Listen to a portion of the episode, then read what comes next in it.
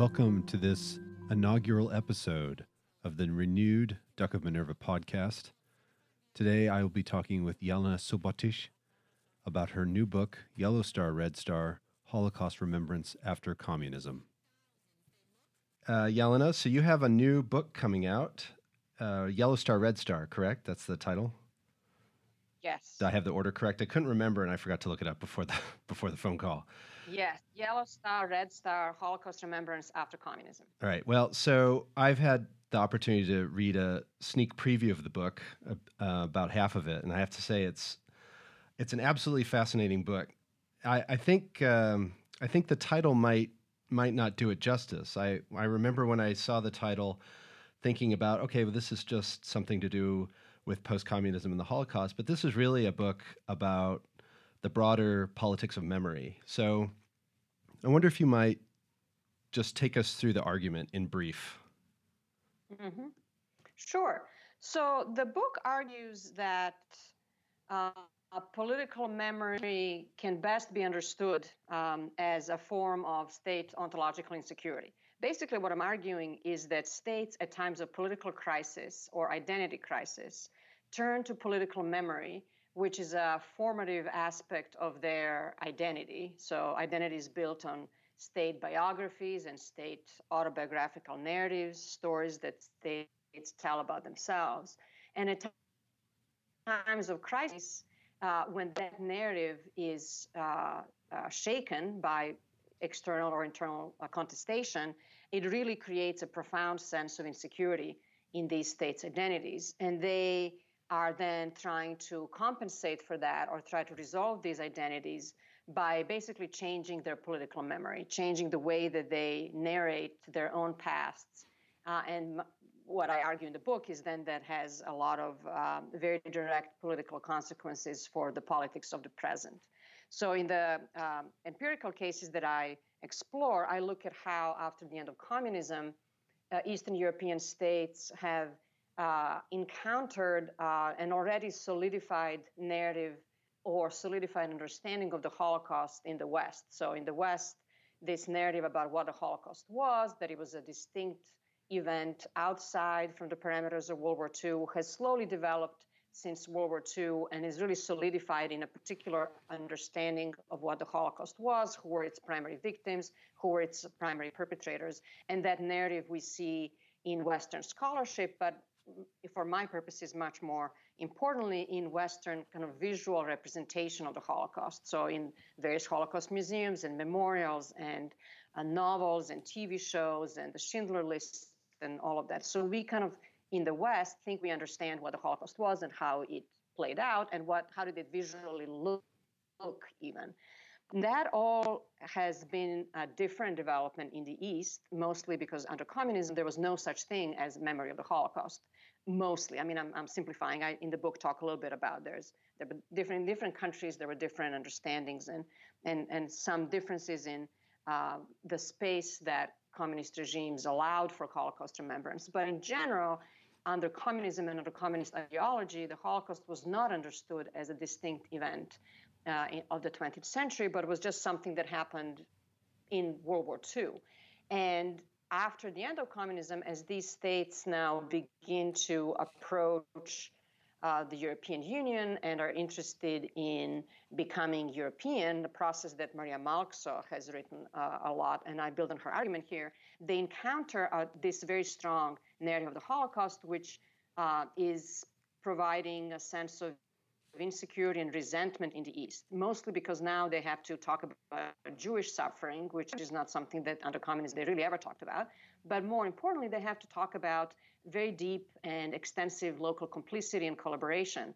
And again, I talk in the book about different levels of complicity, different types of collaboration. Not all countries had the same experience with this. But in any case, there was much more local complicity in this process of approaching the EU and dealing with this different narrative. They um, they try to resolve the, the, the, narrative misfit, if you will, by creating a very different narrative of the Holocaust, using the visual um, understanding, the symbol of the Holocaust that we all understand and uh, misdirecting it to talk about how communism was, in fact, just like the Holocaust, and communism was much worse than fascism. And it was those countries that were victimized by communism in the same ways or in worse ways than the Jews were victimized by the Nazis. And so, uh, to wrap up this uh, this overview, my main argument is that they're using to, to resolve their profound sense of ontological insecurity. They're using the visual and symbolic repertoire of the Holocaust to argue that to argue and retroactively criminalize communism as uh, a totalitarian regime akin to fascism.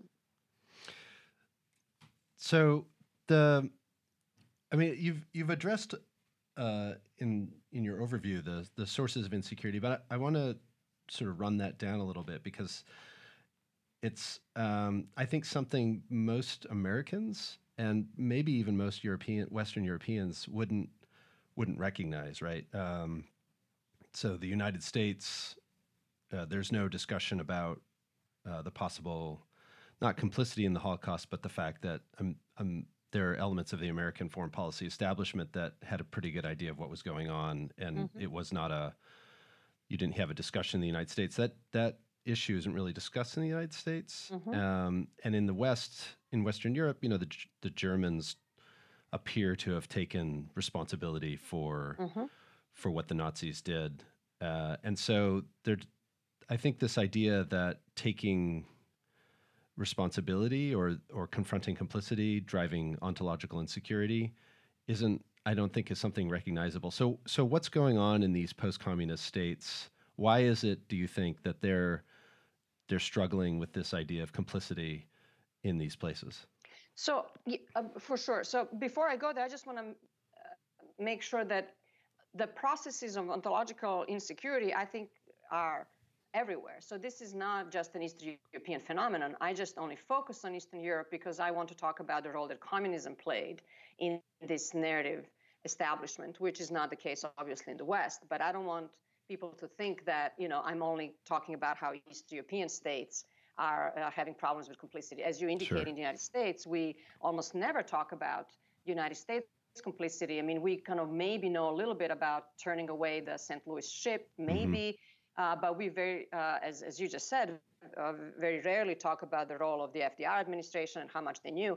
But this is even more egregious in in the cases of France or Belgium or the Netherlands or Italy, where the narrative over time has solidified into a narrative of resistance. And so now in France, you know, everybody was a resistor, and very yeah. few people would admit that they collaborated with the Vichy regime. In the Netherlands, you know, everybody was hiding Anne Frank in Amsterdam, which is not the case. Most people collaborated or were complicit or didn't do anything. So this is this idea of denying um, your own complicity is is prevalent everywhere. So I just want to make sure that that I, we don't leave an impression that I'm kind of leaving the West off the hook and just that's a great point. The, the, the, the East. But I'm particularly interested in the East because I'm interested in what communism did to this narrative. So that's why I'm interested in the East. And I'm also interested in the East because the East was the main theater of the Holocaust, if you will. Most people were killed in the East. This is really this this this is the landscape of the genocide. So part of my research for my book is to actually go, go to these places and see how they're memorialized today and see what happens when there's no memory or when memory is used for very different purpose. So that that's my research interest in the East is based on those two ideas. All right. So, so to answer your question about what's happening with these countries and why this idea of complicity is so um, so destabilizing. Um, the main political goal of post-communist countries at the end of communism was to, how they would perceive it, re- re-enter Europe or to go back to Europe. They they have understood the period of communism as a as a one long period of oppression, which is certainly true, but also um, a long period of isolation. That they somehow were moved away from history. That history developed everywhere else, but they were frozen in time and frozen in space, and that in 1991, finally they're free to rejoin the world and rejoin history. And the, and the, and the quickest path to that is joining the European Union. And so there was a lot of effort, um, and as you know, the EU staggered and different countries got in at different points in time. But for all of them, the big political goal was to join the EU. The problem, of course, is that the EU, as part of its various regulations and expectations for these countries, set up an expectation of uh, basically uh, a unified political memory. So ask these countries to change their um, very kind of doctrinaire uh, communist textbooks, to change the way that history museums are set up, to really change the way that uh, history is re- interpreted and, and talked about and presented to the population, to really erase the communist um, ideological framework and replace it with a new one.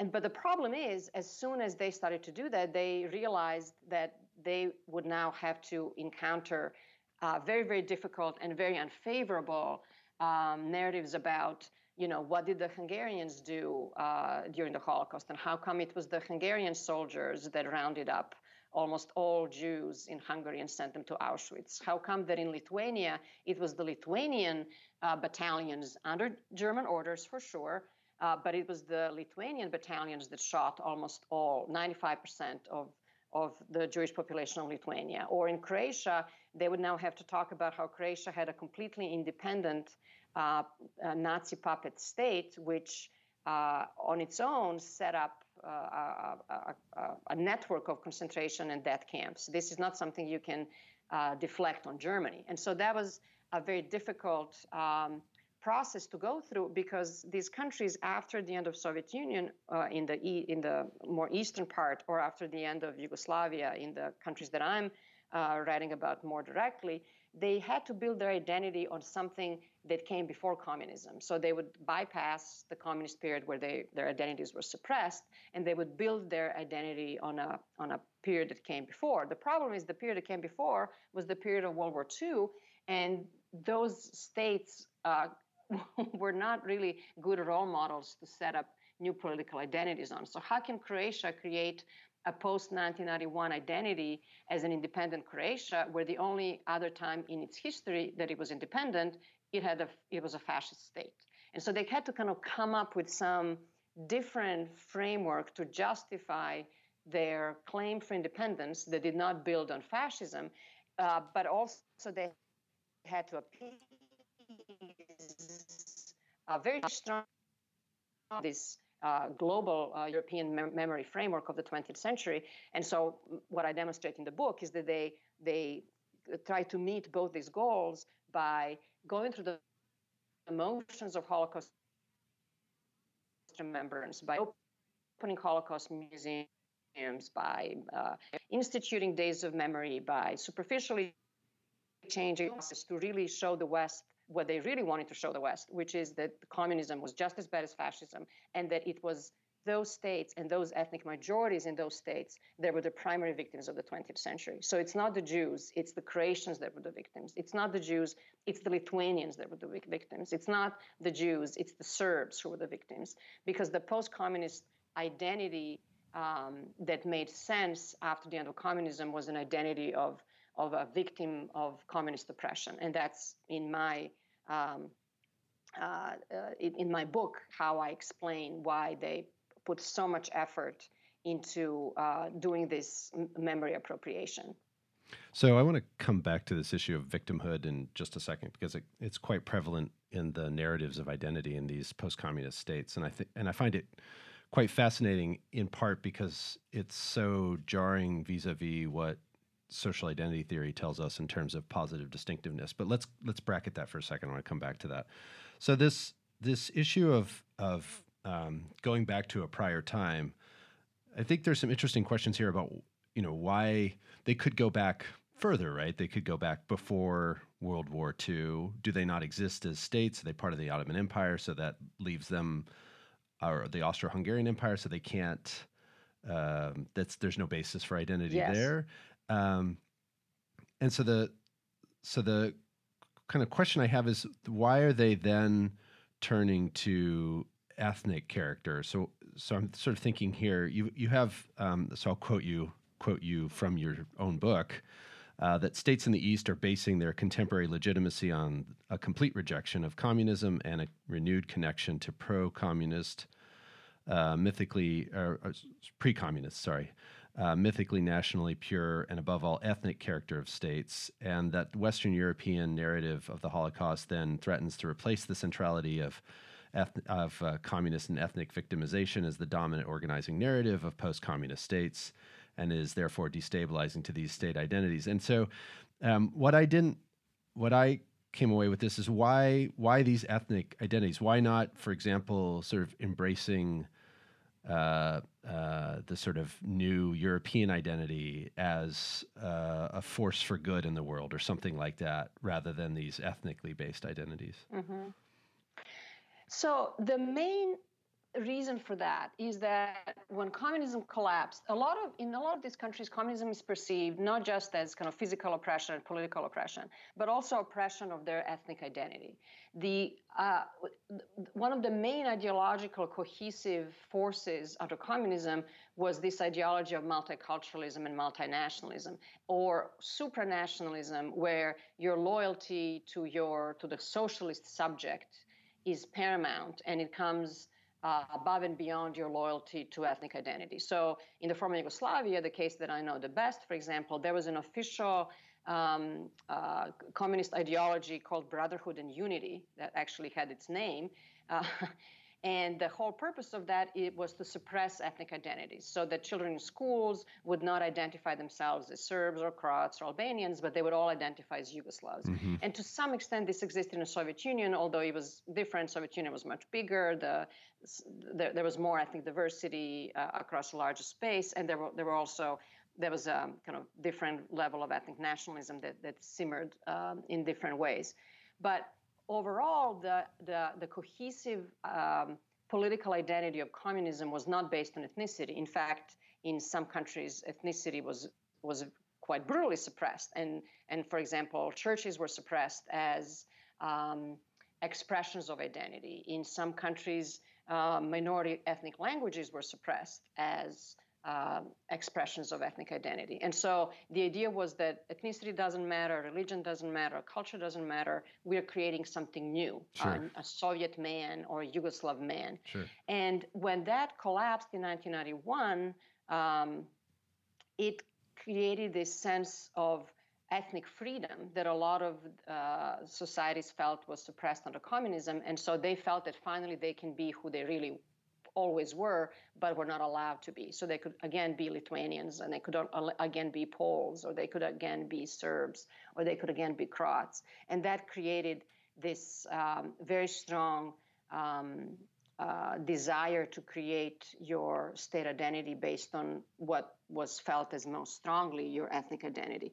But I also argue in the book that um, partly this is the result of the um, the way in which both pre-communist but also countries during communism did not really process and embrace ethnic diversity and their own multiculturalism in any meaningful way. So multiculturalism was either ignored or was really not allowed to flourish uh, as um, as an organic uh, kind of interethnic coexistence. It was either suppressed uh, by denying its existence, or it was suppressed by an ideology that called it you know a, communist um, loyalty, but not, did not really reward um, ethnic uh, life uh, on its own. And so this created a, a very strong wish to uh, create your own society the way that you always wanted, which is through uh, through ethnic majoritarian uh, uh, means.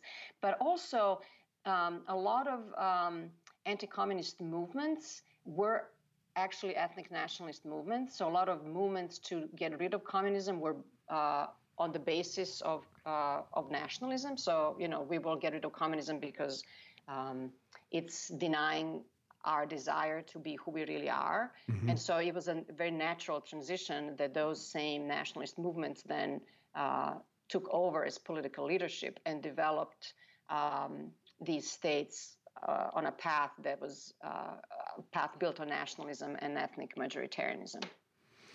So it strikes me then that there's a there's a tension in the Western European countries between the EU project and uh, the states, nation states, and we see this play out in the ebb and flow of the strength of the EU or perceived strength of the EU.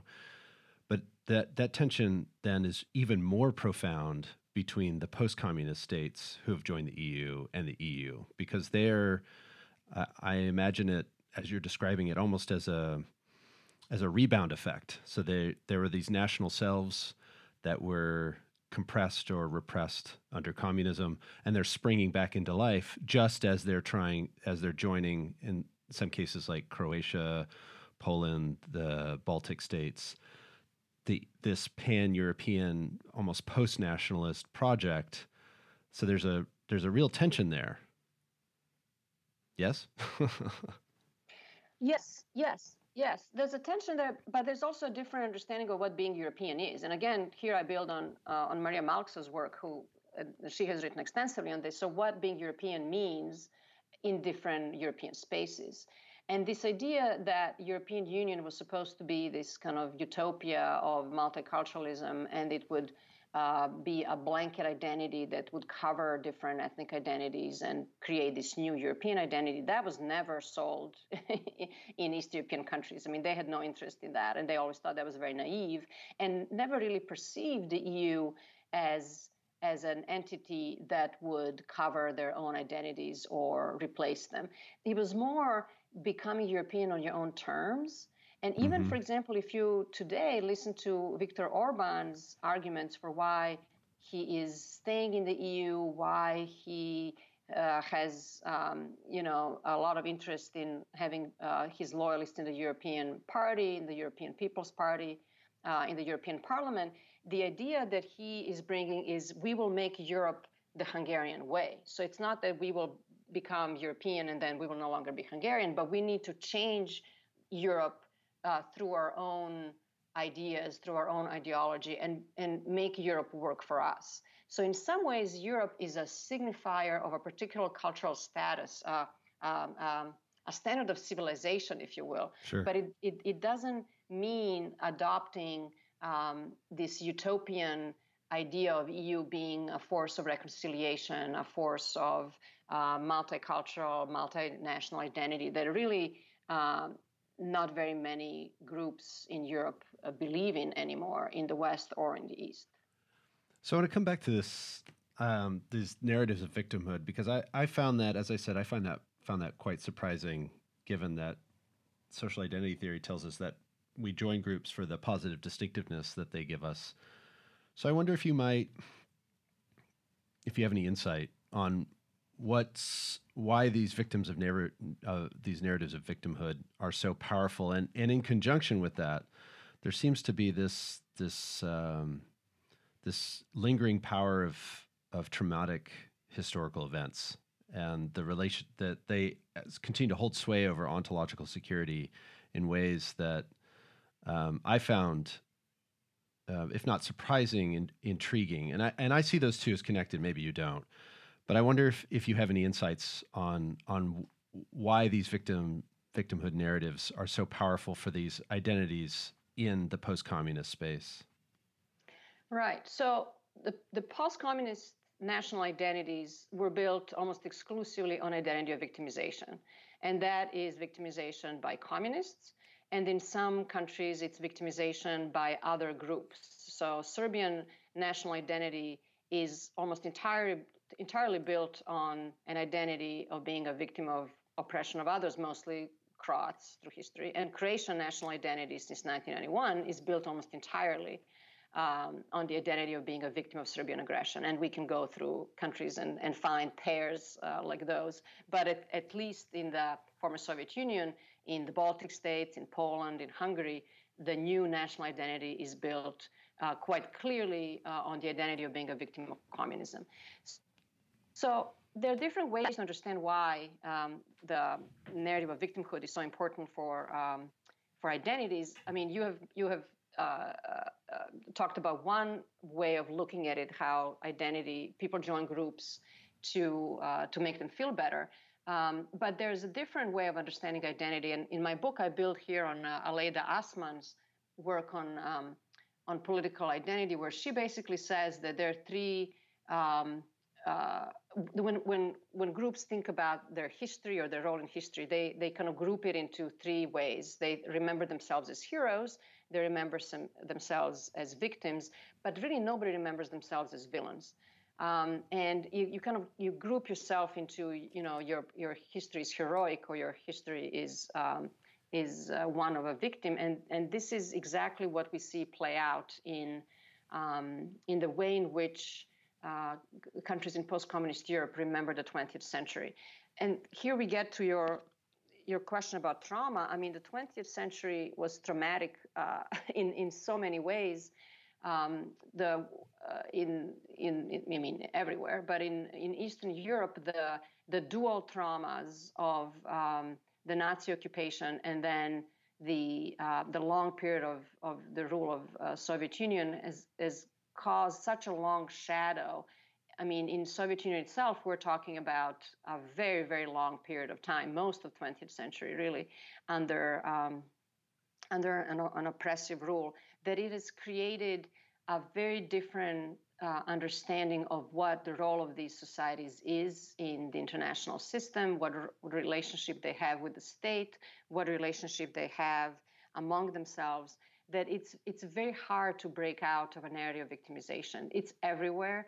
It saturates uh, the public discourse to a really astonishing degree. It's how people understand who they are. It, they, they, they talk about their own family's history as histories of you know being a victim by somebody this is a, a, kind of foundational block a cornerstone that explains your place in the world and this happens at the individual level and this happens at the group level it happens at the state level. And it's really something that um, is further reinforced by by political decisions. And it's further reinforced by cultural policies. And so, in my book, for example, I talk a lot about the role of museums and various historical memory institutions and um, uh, memorial culture and monument culture, which is always, almost always, a culture of uh, your own victimization. And it, it's it's really difficult to escape that narrative. This is something that people um, really seep. Uh, it, it, seeps through uh, most uh, political relationships and it, it makes sense for most people to think of their country's past as a past of victimization because it then justifies various other problems that they observe in contemporary society. So, you know, anything from the lack of economic progress that was promised under the EU, uh, issues of unemployment, but also issues of cultural change. Um, I also document in the book the the, the relationship between this sense of past injustice and the sense of um, victimization by ethnic others, uh, the relationship between that and the current uh, very strong anti refugee and anti immigrant uh, feeling and the rising Islamophobia. So there's always this idea that we're somehow being victimized by others. But this should not feel very alien to us, you know, in the West, and certainly not very alien to, to us in the United States. I mean, you know, this is the entire basis of support for right-wing parties and for for populist parties and for authoritarian leaders in the West uh, that we are observing. This idea that you know we were always oppressed by somebody, and now we can finally speak freely, and finally we have leaders who can who can really you know let us unleash uh, this this very long held grievance. So um, I want to follow up very quickly on the on the power of suffering because one of the interesting uh, political relationships you or the political dynamics you identify in the book is this pushback in the post-communist states against the idea that um, that they should focus on the Holocaust as a particular kind of suffering by the Jews, and you see sort of. Um, reassertion or assertion in contrast of their own suffering. So it ties in with this this narrative of victimhood, and I wonder if if this is also a marker of so coming back to this uh, distinctiveness that these communities that were repressed by communism and then you know in the story that's being told they were abused by the nazis that this is a, a marker of importance or significance that they matter too after not having mattered so long. Is that a is that a good reading yes. of that? Yeah, absolutely. And that's one of the primary causes of this resentment um, in the East of the Western narrative is that the Western narrative is of the Holocaust. The Western narrative of the Holocaust talks mostly about the suffering of the Jews and then the suffering some other victims of Nazism, you know, uh, disabled homosexuals, Roma, and so forth. But the the resentment that this creates in the East is is, is exactly what you said. What about us? So we were also, you know, in Poland, we, the Poles, also suffered from Nazism and we were killed by the fascists just as much. So why is it always about the Jews? And then it, it quickly goes from that into kind of, you know, very, uh, you know, shades of anti-Semitism. You get you get a jump very quickly from quickly from that. What about us? Into why is it always about the Jews? And and then you get into very ugly narratives that that still exist about why is it that the Jews have their museums and why does every you know city have to have a Holocaust museum about the Jews, but not about you know Polish suffering or not about Serbian suffering. They also are very resentful of what they perceive uh, very um, little knowledge in the West about the horrors of communism. In other words, everybody knows about the Holocaust, but nobody knows about the gulags. Now, mm-hmm. I don't think that that's always quite true. I think a lot of people do know about the gulags. And in some ways, what I try to talk about in the book is how much what we know is also very simplified and how the Western narrative of the of communism is also quite simplified in flattening the communist experience across time and space and thinking that everywhere uh, was 1952 and Stalinist terror, which was not the case. Communism had a lot of different manifestations. It, had a different um, level of terror, different apparatus of terror in the early years versus the later ones. It also had a very different uh, apparatus of terror in the Soviet Union versus the satellite states and so on and so forth. But from the perspective of the East, the claim is nobody in the West knows about the gulags and nobody in the West cares about what it was like to be in the Soviet Union, so you only know about the Jews. And then then the next step is to get into this very kind of anti-Semitic shades of, you know, how come the Jews were so organized to put up their museums, and how come we were not organized to put up our own museums? And this is the kind of thing that can explain the proliferation of these uh, very revisionist museums of history that we see all over Eastern Europe that I talk a lot about in the book, from uh, the Budapest House of Memory to uh, many museums in the Baltic states that, that, that specifically want to make that point that we will now tell you that the horrors of the commun- of communism were just as bad, if not worse, than horrors of fascism, and we need to tell you this, Western tourists, because you don't know. Sure. Okay. Um, one last question on this: these uh, narratives or or um, victimhood identity dynamics. Do you see something um, especially problematic about the victim identity narrative. So I, I was struck by the the comparison you made with the emergent right wing populism in the United States and the victimhood narrative that threads through that. So is is this an is this a narrative that lends itself to a particular kind of politics? I believe so. Yes, I think that the focus on your own victimization is um, denying you a sense of empathy for others and the political uh, message of my book, if you will, or the normative uh, message of my book is um, what I um, call uh, memory solidarity. And here I build on, on, Michael Rothberg. This is not my own term, this is Rothberg's term. Um, but I'm using it to talk about how, in the focus on your own victimization, you don't have the space in your own political memory or in, or in your own sense of who you are for empathy of, of, others and for the victimization of others. And I think in general, this explains a lot of um, uh, this deep and uh, unquelching resentment that we see in, in a lot of populist movements. This idea that nobody understands that I'm the real victim. And in the, the, whole idea that I'm the real victim then denies the opportunity for you to see other victims, including victims of your own behavior, at the individual level or the state level victim of victim of your own state policies.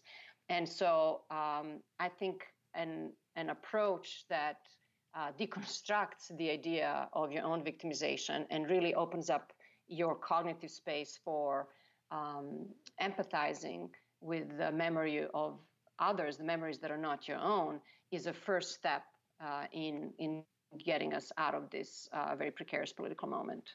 But having looked at the the politics of victimization and, and the Holocaust and post communism in your case studies, do you do you have a lot of hope that the a renewed politics of or a new politics of memory solidarity can emerge in any time no, in the near future? No, no, no. I never have any hope, Jared. We've been friends for a while. Um, no, I don't have hope. It doesn't matter that I don't want it. Uh, I think. I mean, I, I, do talk in the book about um, obviously contested uh, uh, narratives and, and various political contestation that this dogmatic politics of victimization also um, encounters. So, in, in the countries that I study, I do talk about domestic movements that are trying to destabilize this very strong victimization narrative. And I talk about civil society groups, and I talk about individuals, and I talk about counter memorials and counter museums. And I do um, uh, recognize and um, applaud a lot of uh, really kind of courageous efforts to to shake uh, away from this uh, very dogmatic view of your own uh, national victim self. So I do. Um, I don't want those groups and those initiatives to remain um, unnoticed or unappreciated. So I think we need to support them. But I think it's always hard. And again, it's hard at the individual level and it's hard at the societal and, hard, and it's hard at the state level to open up the space, the cognitive space for memory of others. But I, I honestly don't see any other way to get us out of here other than to step from away from our own skin. To change direction a little bit with respect to the book, I was really struck by the importance of physical symbols of memory. You've mentioned this in the the desire of, of many of these post-communist societies to establish physical symbols of memory, either be they monuments. Uh, you, so you talk a lot about, uh, uh, particularly in the case study on Serbia, the importance of plaques being placed here, or buildings, or monuments, or, or so, sort of symbolic, uh, uh, physical symbolic uh, indicators of of events and I I was quite struck by that. It's almost as though the the narratives of victimhood, even though they're they're ideational, intersubjective, only gain true legitimacy when they find physical manifestation. And I wondered if you had any thoughts on that. If you observe that, because you you also note, for example, the places where um, there's a site in in um, Belgrade where the there were a number of Jews killed and it's overgrown and and it's neglected. There's a plaque that nobody can read and and in fact the the um, the Hebrew is the Hebrew letters are mm-hmm. have de-adhered and so you can't even read the the Hebrew inscription. So I I I wonder if if that struck you when you were doing the scholarship, and and if my read on this is is something that resonates with you that they have yeah. to find physical manifestation in yes, order to gain absolutely. some kind of fundamental legitimacy. Yes, I'm I am I'm very interested in that, and that in many ways was the motivation for the book. Is to, and that's when I said like my my main interest in the east the, in the east is in the in the sites of genocide in physical spaces. So my interest as as a research question was also to look at how what's the physical manifestation of this memory. Because I also think that in IR and in in ontological security studies specifically we have neglected uh, up to very until very recently the physical manifestation of security. Um, not the physical not physical security but a physical manifestation of political uh, memory as an understanding of ontological security. And so i was very interested in bringing that in and here i build on on the work by Filip Ejdus, for example who was one of the people who started to talk about you know the importance of buildings and the importance of landscape for political memory and for a sense of ontological security. Why do certain buildings matter for how states think of themselves? Why does the location of certain memorials matter for how states think of themselves and what gives them kind of, you know, think about, you know, for children, a security blanket, like something that they need to have at all times. Sure. It gives them a sense of routine, a sense of calm. So think about that in terms of a physical manifestation of political memory. So this is why I hopscotched, you know, uh, all of Eastern Europe. Uh, I went to many countries and, and, visited as many sites, small and large, um, and took pictures of all of them to see what is the what is the difference in in very physical, uh, visual manifestation of memory. So, so to me, of course, it means a lot to to see a variety of different um, uh, expressions. And, and, and what does it say to have a memorial uh, where you know thousands of people were killed, completely uh, forgotten, overgrown with foliage, or with you know with with the plaque uh, chipped away or, or stolen? What does it say about how important this uh, event was for the foundational block of a state memory. Obviously, it doesn't matter at all. And so then I'm interested how come it doesn't matter? It seems to me that it should matter a whole lot, and so it doesn't. So then I explore is it uh, a question of memory indifference? Is it a question of memory denial? Is it a question of memory replacement? Is something else um, replacing that level of memory? Is there a reason why something else is polished and shiny and has visitors and has tourists and what that other thing is. So this was a big part of the investigative work uh, for the book is to figure out how is memory uh, physically represented. And I was especially interested in how what we all understand is the visual representation of the Holocaust. You know, we have all seen the Schindler's List. We all think we know what a Holocaust looks like. You know, it had you know the the train tracks and the wagons and the abandoned suitcases and the luggage and the shoes. So we all kind of have these visual uh, pointers in our head. And then what I was really interested in seeing is how across post-communist Europe, in these new emerging uh, museums, especially of communism, they're using those same visual uh, tropes, so the abandoned luggage and the and the wagons and the train tracks, to tell us that this is what communists did, so that you immediately visually get a very visceral reaction. Oh, I know what this is. This is just like the Holocaust. So the Gulag is just like Auschwitz. And so that that visual equation, uh, the the equation of this visual repertoire was so important that I think it kind of uh, tells the story of this uh, memory appropriation uh, very very well.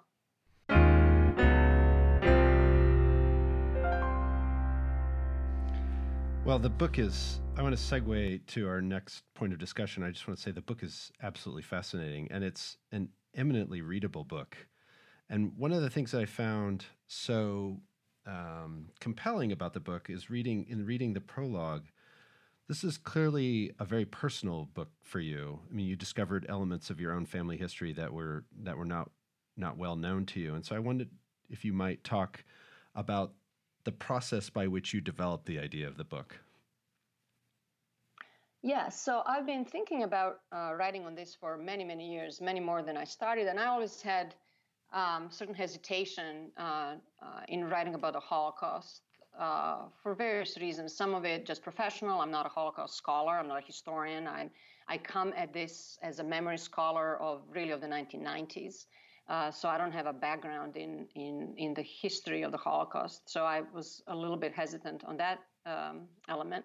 I was also hesitant from, a, uh, I guess, a, a, a, moral and ethical component. Uh, I was I was worried about appropriating, again, the memory of others. I guess is the best way to put it. And so I was wondering about. Um, my own uh, appropriation of the, the, Holocaust history and how I would do it justice. And so I kind of struggled with that. Um, and I finally decided to, to, try and put this on paper. And I've written a couple of articles before uh, I started writing the book to kind of test to see if I if my words really can resonate and if I can tell the story that I wanted to tell um, in a way that's meaningful and, and does um, the the period and um, the really the, the, the horrors of, of the Holocaust justice. And so I also felt that I had to write about the Holocaust at some point. Uh, again, coming um, to this as a memory scholar of the 1990s, everything pointed back to World War II. In, in some ways, you don't under, you cannot understand the 1990s if you don't understand World War II. I thought so. I, I knew that that would that would take me um, to to this period, and then uh, personally, I always, um, I mean, for my first book, which was a book about the, the Yugoslav wars of the 1990s, I, I, I felt uh, a need to write about my own responsibility or lack of uh, uh, involvement or whatever. Like, what, what was I doing when this was going on? I, I feel, as a scholar writing on on traumatic uh, past, that I need to also put my own. Um, you know, if I'm writing about complicity and collaboration and bystanding of others, I really need to uh, to talk about my own. And so for this book, I um, I had some vague understanding um, that my grandfather was working for the police um, during the Nazi occupation in Serbia, but I really didn't know much more beyond that. And so as I was writing um, the book, I didn't really think particularly about my grandfather. I was just writing the, the history of the Holocaust in Serbia, and I was doing research about the role of the special police. And then in the course of that research, I was doing archives. Um, I was working on the archives of the U.S. Uh, Holocaust Memorial Museum in Washington, D.C. I came across files um, that uh, quite clearly indicated that my grandfather was not tangentially, uh, but quite centrally in charge of the first four months of um, uh, collaborationist government uh, that Serbia instituted after Nazi occupation. And specifically, he was in charge of the uh, special police in Belgrade that included a Jewish uh, section. And the role of the Jewish section was to enforce the wearing of uh, yellow armbands, to uh, register Jews, to take away their property, to enforce anti Jewish laws. And for those Jews who did not respond um, or did not comply, the role of this unit was to deliver them to the Gestapo. And so, what I found were four reports uh, that my grandfather signed, uh, reporting back to the Germans what this unit did. And so, it was it was it was very difficult to to read all that. You know, it's it's never a good it's never a good thing when you find out something like that in the archives. And so I debated for a little bit about what I should do with that information, and it was clear that I had to put in the book. I mean, I cannot put in the book. Sure. And so I a lot spent a lot of time figuring out what's the best way and what's the most ethical way uh, to present this. So I I put all that in the preface of the book, kind of positioning my own uh, family and and really trying to tell the story of um, the motivation for the book, which is, as I said, to have uh, empathy for the memory of others uh, and not a, only the memory of your own victimization. To to to develop that theme of the book through the theme of my own family, where uh, where the narrative of my own family is one of victimization uh, and our suffering under communism and so forth, and not a memory of of our own role in um, in really the victimization of others. Uh, so that's that was how I decided to to present that. So does does most of your work have is it most of it rooted in this sort of the very personal element? Is your first book was on the on the the Balkan War, and you talked about your your responsibility or not responsibility, but um, your accountability, uh, for mm-hmm. lack of a better word, in that war. Um, and this book clearly has uh, personal roots for you as well. So, d- do you find that your personal experiences are your most significant wellspring for for academic or intellectual creativity?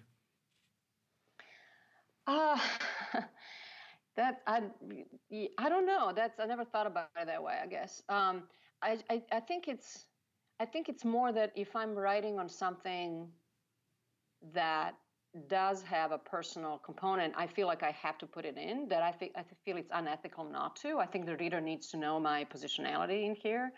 Um, so I think it's more kind of what I owe to the reader.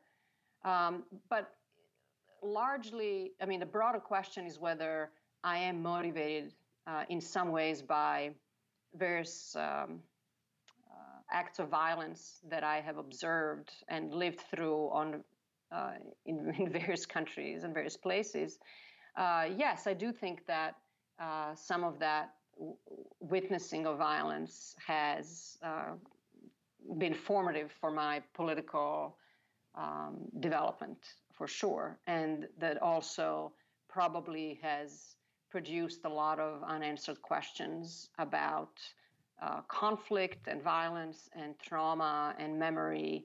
And really um, maybe fundamentally accountability. I think at a core of my research interest is the issue of responsibility and accountability for violence and for trauma and how we uh, remember our own uh, past and what we do with it, and and and why do we um, why we're so reluctant uh, to express accountability for um, for violence. And so I, I think I think that does play a lot into what my um, my my core research interests are. Yes.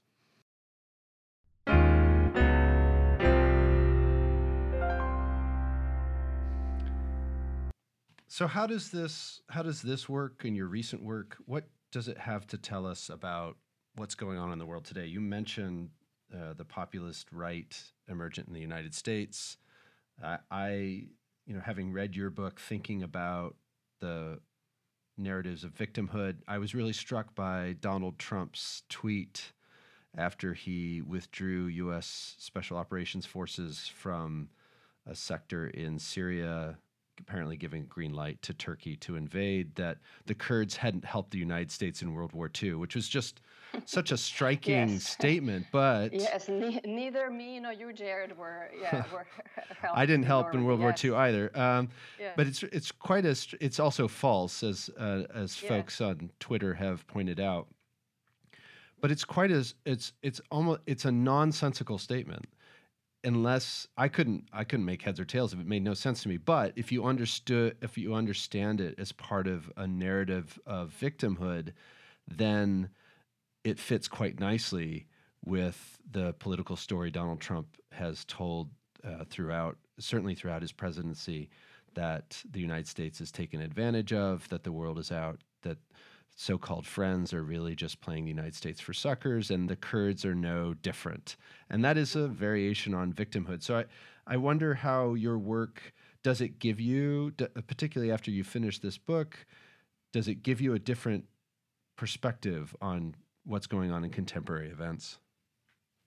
Well, uh, a lot of the contemporary events were a motivating factor to write the book in the first place. So I it's as, as I grew more horrified with the rise of the global far right um, everywhere, including the United States, I it was it was very clear to me that that this is all rooted in a in an unprocessed, unrealized um, interpretation of the past and in political memory and in the particular stratification of who were the victims and who were the villains and who were the heroes of the past uh, everywhere, from the U.S. to Western Europe to Eastern Europe.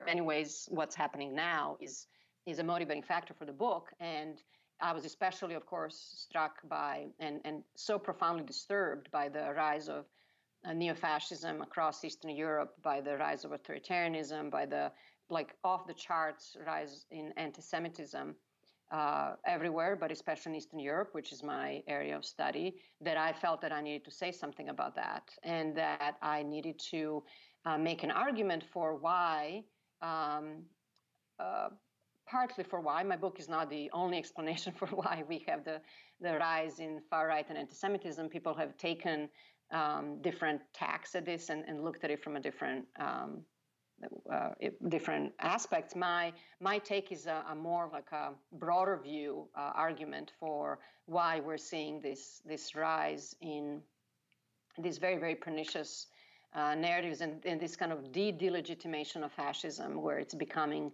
somehow more uh, you know more polite and uh, uh, more mainstreamed, and and I find that movement very very dangerous. So I my my answer to that in the book is that we are seeing all this because the past was never accountability for the past was never processed and and, and as we just discussed these identities state identities, social identities were built on such a profound sense of victimization that that's the only way which the world makes sense. And so you must have done something wrong to him. Uh, you know, you were you screwed him over in the past, even if that makes no sense. But this is this is in his worldview what makes sense. Like you're either an ally, or you do everything he wants, or else you're somehow you know a historical villain. Um, and and that that construction of the other as as somebody who can either be subservient to you or serves no purpose and needs to be eliminated is something that again has been the root cause of you know many horrors of the 20th century fascism the the, the biggest of them all. And i think that this um, diminishing of uh, other viewpoints and this this idea that your own sense of self and your own national group is uh, superior and that it's it, it's the only one that deserves self-determination and that all these others are kind of these menacing others that are somehow trying to dilute your um, your national self and your your purity. That is again not being processed and that's not being discounted and that's not being delegitimized. And so uh, we're seeing it come out in different ways. And so what the jews were uh, in the 1930s and the 1940s, we now see the, the refugees and the Muslim migrants play that same role. Or in Poland, the LGBTQ population, which in contemporary Polish right is considered the biggest threat to Poland, are gay people.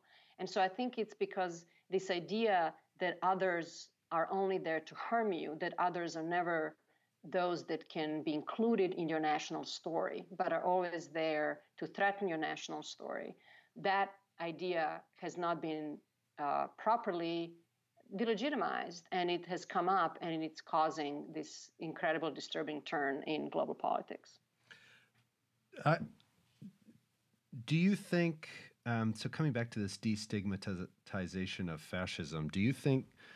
So I'm, I'm for some reason, I'm linking that in my head to um, Donald Trump quite early on in his presidency, when uh, the United States has a long history of of making uh, moralistic uh, pronouncements or judgments of other states, and you know it's incurred accusations of hypocrisy, which of course there's always a degree of that in the international system, but it was in the context of Russia, Russia having done something awful like poison somebody in the UK, or I don't remember exact mm-hmm. context, but that Donald Trump said that the United States was ba- basically that the Amer- Americans were no angels themselves, and so there's this sort of. Um, do you think that this uh, destigmatization of fascism is is producing narratives in which um, it's okay to be bad? It's okay. So to sort of say, because what you would sort of say, I you would expect there to be backlash in the United States because in, in at least in some elements of American political culture, the United States is the is the valiant warrior, right? World War II, the United States mm-hmm. was the good guys, uh, and um, you know we allied with the Soviets, but we later found out the Soviets were bad guys but the good goodness of the United States, going back to your heroes, victims, and villains. But the, I mean, so this is not particularly the United States, but I think the power of this story is quite significant in the United States. And so it was really striking that Donald Trump said, "Oh, we're bad. We're bad too. We've done bad things, and and therefore that justifies us to sort of give everybody a free pass." Are those two connected, or are they distinct? The de- destigmatization yeah, so of fascism. I think it's. I absolutely. I think it's connected. I mean you know, what is fascism? So fascism, like the organizing um, uh, principle of fascism is violence. So there's no fascism, there's no nonviolent fascism. That's why fascism is fascism. There are all these other maybe like nonviolent other you know ideologies that, that are problematic. But what or, but what distinguishes fascism from others is that is the is that violence is its is its primary organizing mechanism. And so in, if that's your primary organizing mechanism, then then that's really the it, it's it, it becomes all about the violence. So violence becomes the the ruling mo- motivator of your action. And so, of course, then all of these other things can fit under that ideology, and all of your political enemies, it doesn't matter their value on their own, or it doesn't matter what valor you attribute to them, they need to be eliminated through violence. So for Donald Trump, it doesn't matter whether we did right or wrong, like the, the kind of the morality of action is irrelevant the, the, the principal logic and a, and a very simple logic is that political enemies need to be eliminated through violence. And so, in that sense, it makes perfect it, it makes perfect sense why he would you know he would talk how you know Kurds you know Kurds need to be eliminated because because anything because they didn't fight in Normandy because they didn't fight in I don't know Galilee. I mean, it doesn't matter. Um, so I, I, think I think what we have lost our focus um, uh, uh, our focus is away from looking at uh, fascism through the prism of organized violence and how I think we're complicating the story unnecessarily by trying to find uh, rhyme or logic or reason or some kind of a historical continuity in what fascist leaders want. It doesn't matter. Uh, what they want is violence. And that's why fascism is not something that can be argued with. It's not like, you know, an, uh, a polite argument we can have on the pages of Quillette magazine or whatever they, they like to produce their, you know, proto-fascist uh, musings, it is it is an ideology that leads to violence, that leads to death, and it's something that needs to be defeated and not not argued over.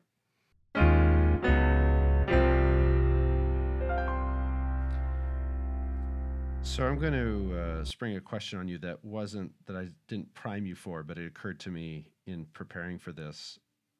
Is there um, are there folks out there doing really interesting work that inspired you in in your recent in your recent book, or that you just uh, think are worthy of attention?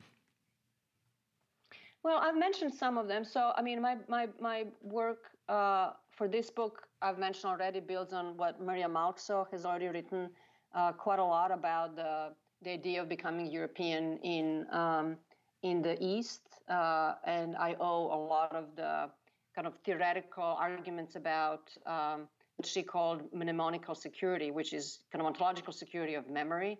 Um, I, I, owe a lot of the theoretical construction to to her um, uh, previous work.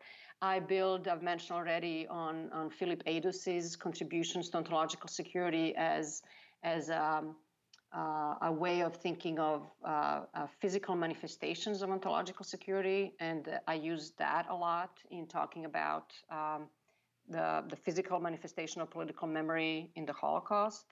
Um, for this particular book, I have just looked at so much of history. I've looked at a lot of memory studies. Um, I have looked at um, a variety of really, you know, kind of different work in cultural studies. Uh, I've looked at people who study, for example, uh, traumatic mem- memory culture. So I've looked at, you know, things like conflict archaeology, uh, which I think in IR we completely ignore. Uh, you know, fields like archaeology, for example, which I think are very important. Um, so I've I've I've really cast my uh, my net quite widely in in looking at what people from various disciplines uh, and, and very different approaches can can tell me about um, about how I understand this moment in time. And I think that is one of the things that makes the book so uh, engaging is that you're drawing on all of these disciplines rather than just playing in the the sandbox of IR specifically and engaging in the same old uh, theoretical debates. So our our to wrap up, what uh, if you go back in time and to the beginning of your career? What advice would you give yourself about being an academic, how to do your work, whatever?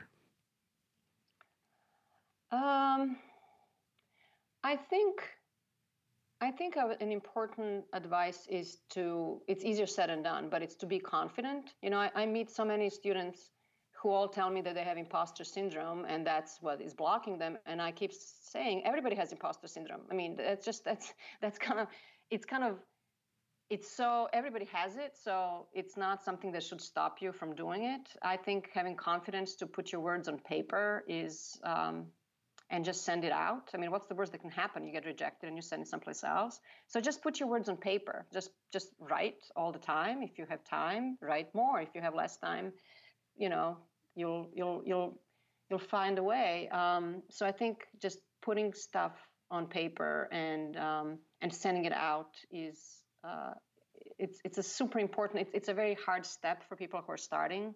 It's very hard to send your first manuscript out, um, as you know. But I I think you know giving people a sense that everybody struggles with um, lack of confidence or or or not being sure that this is a perfect manuscript you know, n- no manuscript is perfect. So so just maybe you know just sending stuff out and being uh, being confident and also um, following your your true research interests and your um, things that you're passionate about, regardless of uh, this, you know, question we sometimes tell students, you know, find a gap in the literature. Well, I, I think that's a really terrible advice because sometimes, you know, there's a gap for a reason. Maybe it's a really boring topic. Maybe it's a topic that doesn't interest you, and so you don't have much to say about it.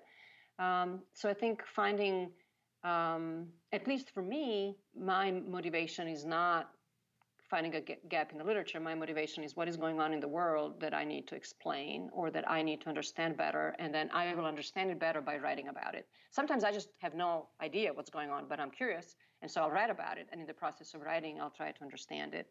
So really, kind of trying to find what are those things that you are so interested in discovering that you have a need to to write about, um, and also not being afraid to change your research interests and not having a not feeling that you have to stick to this one topic over and over and over again but you know move in in ways that your interests uh, take you and you know you can go back but you can also move to a different um, area and and try to study something completely different again driven by what is it that you know when you wake up in the morning you really want to find out well, I think this advice on confidence is is fantastic advice, and it seems to me that all of your of your uh, advice loops into that. And I have to say, you are a role model for me in this regard. So um, thank you from on a personal level. So with that, I think oh, Jared, I'm finished. not a role model for you, but I appreciate I appreciate the shout out. We are finished with our first uh, Duck of Minerva podcast. So thank you very much, Yelena, for all Thanks of for your all of your really interesting insights and for writing an absolutely fantastic book. And we look forward to reading it when it comes out in with Cornell University Press at the end of this year. Is that right? It comes out, the Kindle version comes out November 15, and the hardcover comes out December 15. Well, I will have a copy for you to sign in Hawaii at ISA Absolutely. next year. All right. Thank you very much, Jelena. Thank you. That's it for this episode of the Duck of Minerva podcast. Many thanks to Yelena for taking the time to speak with me, and thanks to you for listening. If you're interested in more on Yelena's background as a scholar, feel free to tune in to Brent Steele's Hayseed Scholar podcast, where he speaks with Jelena about her education and her personal background. Our music is by Steve Dance. Brilliant beyond all prior human experience and exceeding awesome in all measure. Until next time.